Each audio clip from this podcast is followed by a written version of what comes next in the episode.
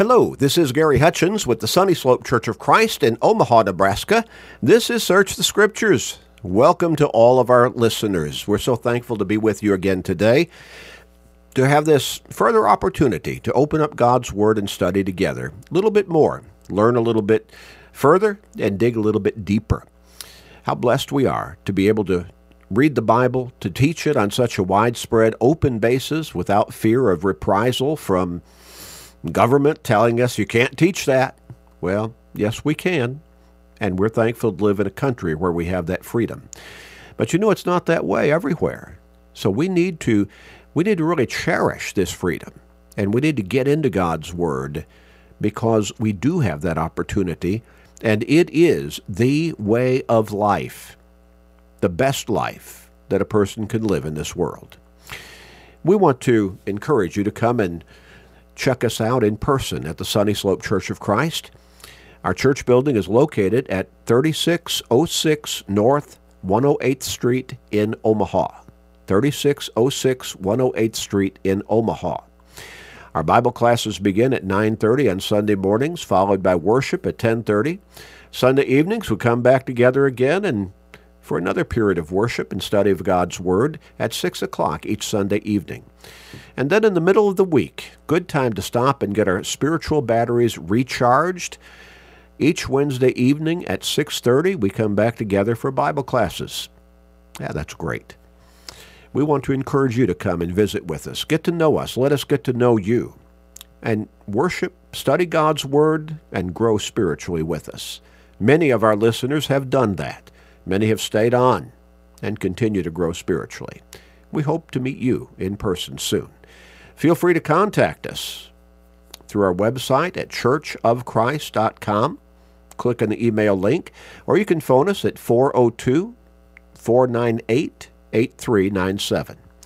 We do encourage you to go to our website at churchofchrist.com, click on the podcast button, and sign up for our podcasting. It is free and it always will be free. We're not after your wallet. We want to help as many people as we can get to heaven. When you sign up for our podcasting, you will automatically receive to your smart device, whether that's your smartphone or computer or laptop or pad or tablet, whichever you choose, you will automatically receive every day, Monday through Friday. Search the Scriptures, our radio program.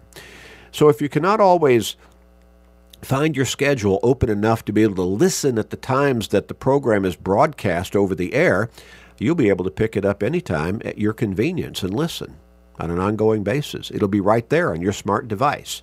You'll also receive all our, our Sunday morning Bible class, our Wednesday night Bible class, all of our sermons. And you will also receive what I really consider to be a gem. And that's a short Bible study every single day, seven days a week, only about 13 or so minutes long each day, but it keeps us in God's Word. And since faith comes by hearing the Word of God, Romans 10 and verse 17, that's crucial for our strengthening of our faith on an ongoing basis. That's today's Bible class. Today's Bible class, short study every single day. Take advantage of it, churchofchrist.com, and tell your friends and relatives and everyone else you know about it as well. We're going to get back into our study talking about the power to face life successfully. Well, we've talked about how life throws a lot of curves at us. There are times when every one of us, we feel like, boy, things are going really well. We're just so at peace, we're happy, things are so smooth right now. But then something happens. Life throws one of those curves, and uh, phew, everything seems to be turned upside down. Hmm. Life is always in motion. And a lot of times we, we think we're just, you know, we've got it. We're doing it. We're accomplishing it. We're achieving it on our own. We don't think about God in the picture, blessing us to be able to do the things that we've been able to do. But then something happens illness, injury, financial setback, loss of a job, problem in a relationship somewhere that's really affecting us, maybe the death of a loved one, emotional stress. Well, the list can go on and on and on. But something happens, one of those curves that life throws at us, and all of a sudden it seems almost instantly our life is turned upside down and inside out. And now we're wringing our hands. We're wondering, what do I do? How can I get through this? What's going to happen next? Well, many people seek professional help. They go to different kinds of medical authorities or maybe to go to counselors of one kind or another, and, and those can be good, productive moves on their part. Other people, they may seek out advice from somebody they know, maybe a family member, a friend, a work associate who has gone through something similar. So they pick their brains. They ask them questions. What do I do? What's coming next? How do I get through this? But a lot of folks, they just try to escape from the reality of whatever it is that they're facing, whatever it is that's knocked them back on their heels. They go to drugs, to alcohol. That's escapism. Clouds the issue. But that doesn't solve the problem. In fact, it does nothing to solve the problem. In fact, they now have another problem to deal with, and that's their addiction. So, what to do? Where should we turn? How, where should we go? What should be our mindset? Well, first, we need to stop thinking about our self sufficiency.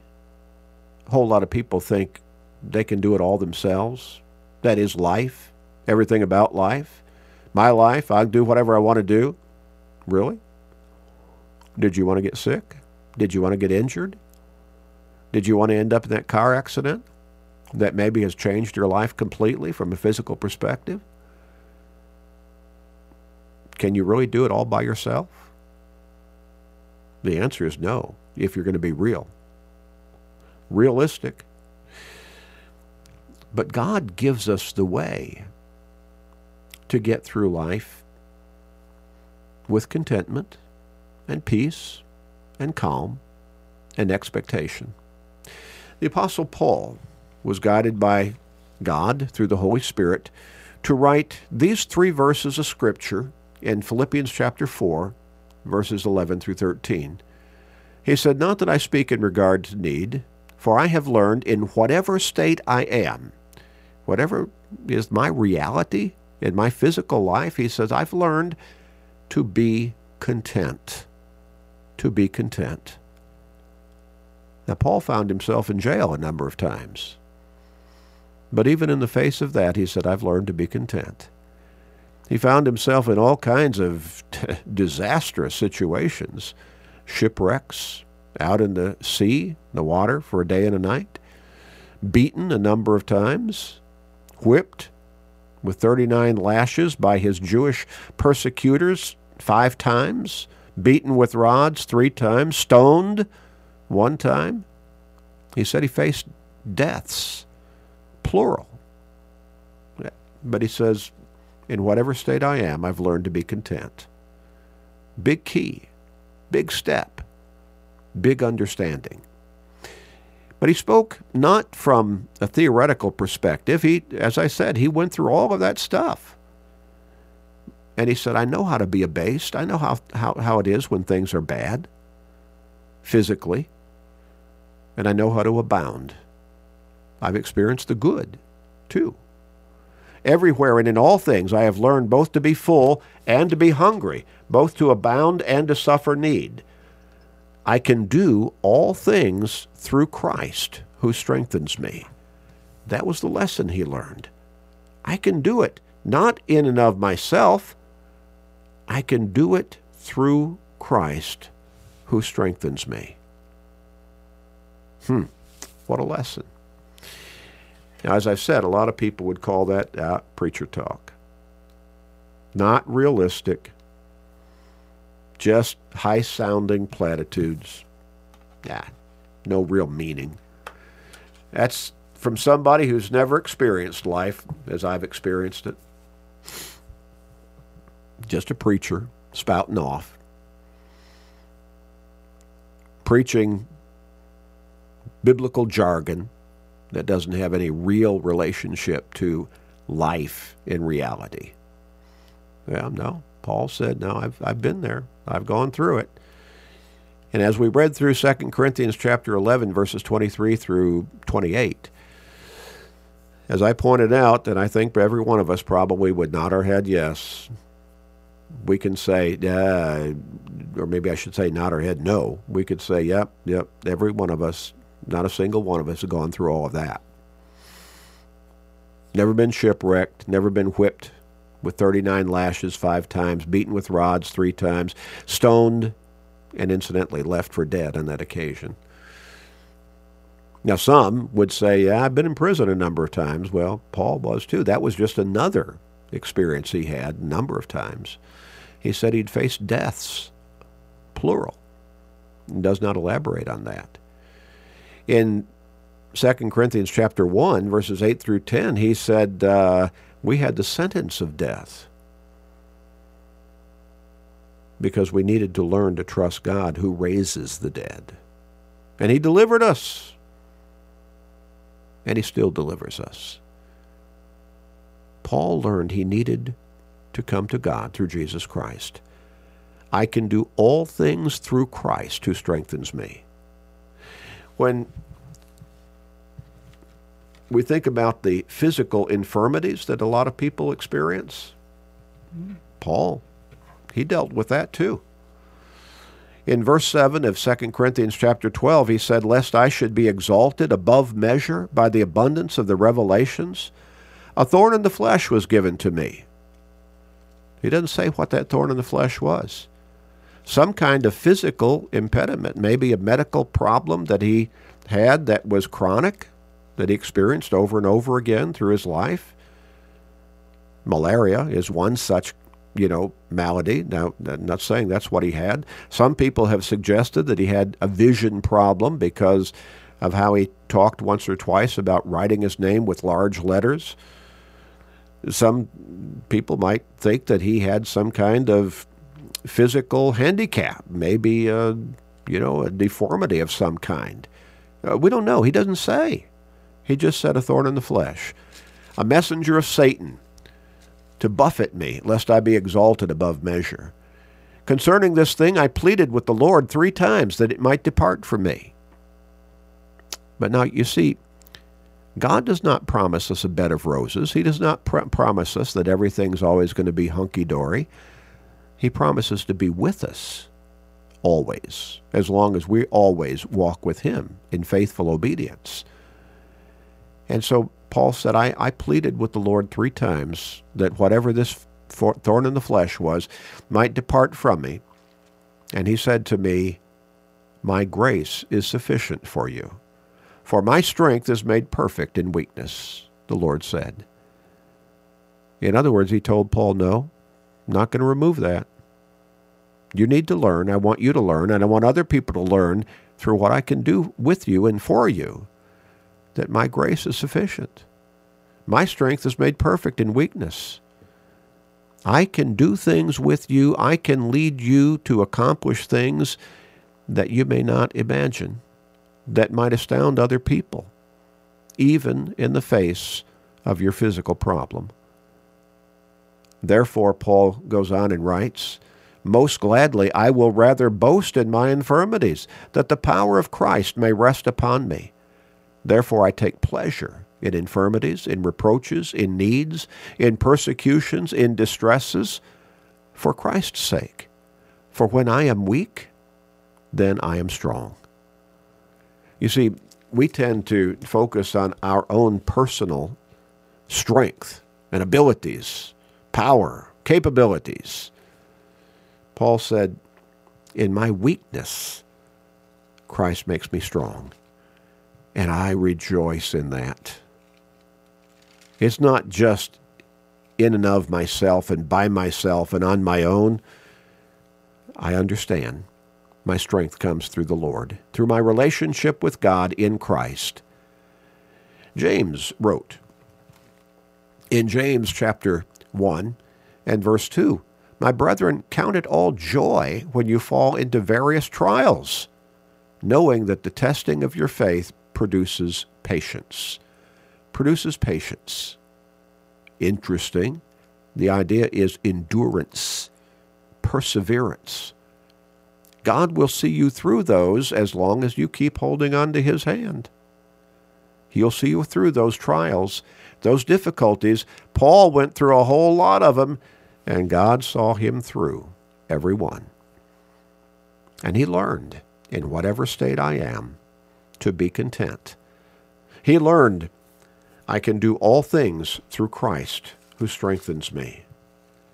Well, Paul finally came to a point where he was in prison in Rome for a second time.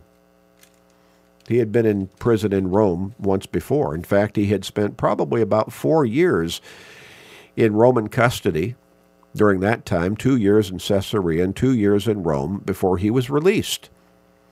Went back to preaching the gospel. This time he finds himself in prison again, and from the tone of his second letter to Timothy, it sounds as though he's pretty certain he's going to be executed this time. What's his attitude? He's not mad at God. He's not wringing his hands. He's not giving up. He's not becoming a blasphemer or an atheist. He said, I am already being poured out as a drink offering, and the time of my departure is at hand. I have fought the good fight. I have finished the race. I have kept the faith. Finally, there is laid up for me the crown of righteousness, which the Lord, the righteous judge, will give to me on that day. And not to me only, but also to all who have loved his appearing. He said, I'm, I'm about to be sacrificed. My life's going to be taken from me. I'm pretty certain of that. But I fought the good fight. I didn't give up. I finished the race. I didn't quit along the way in life. And I've kept the faith. Remember Job when the devil worked him over?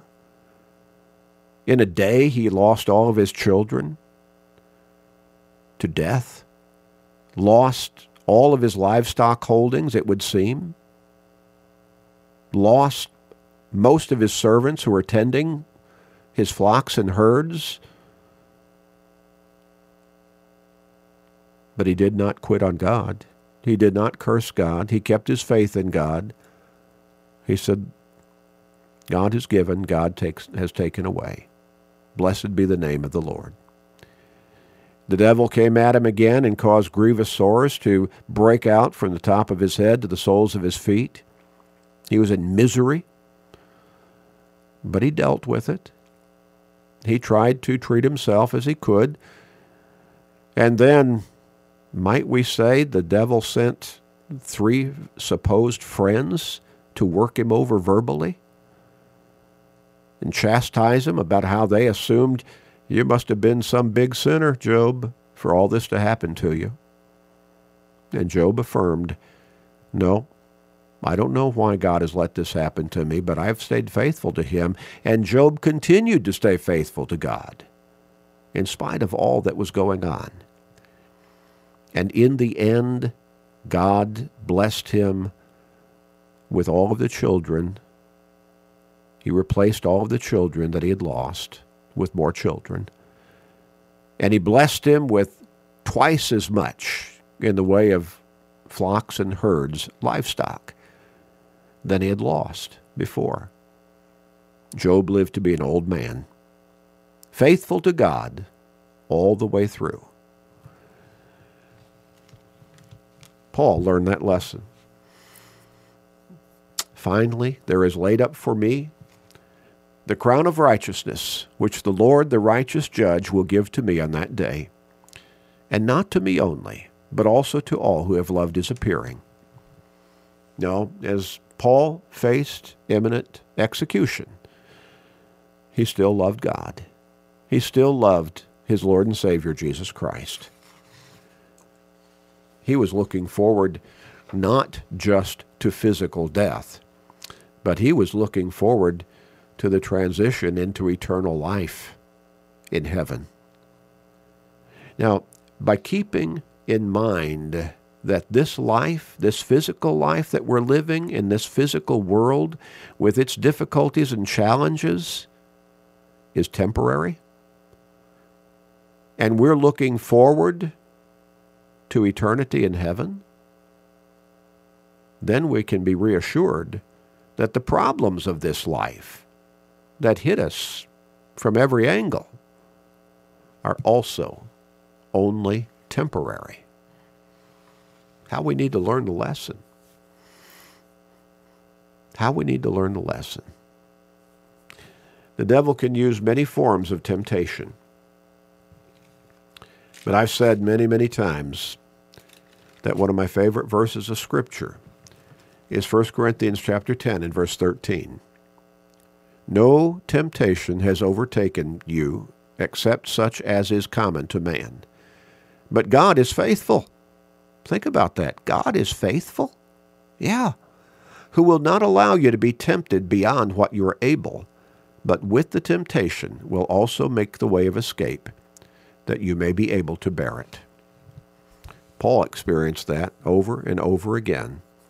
One of the ways the devil tempts us to turn away from God is by bringing hardship upon us, as he did with Job, as he did with Paul. Paul learned, now, whatever state I'm in, to be content.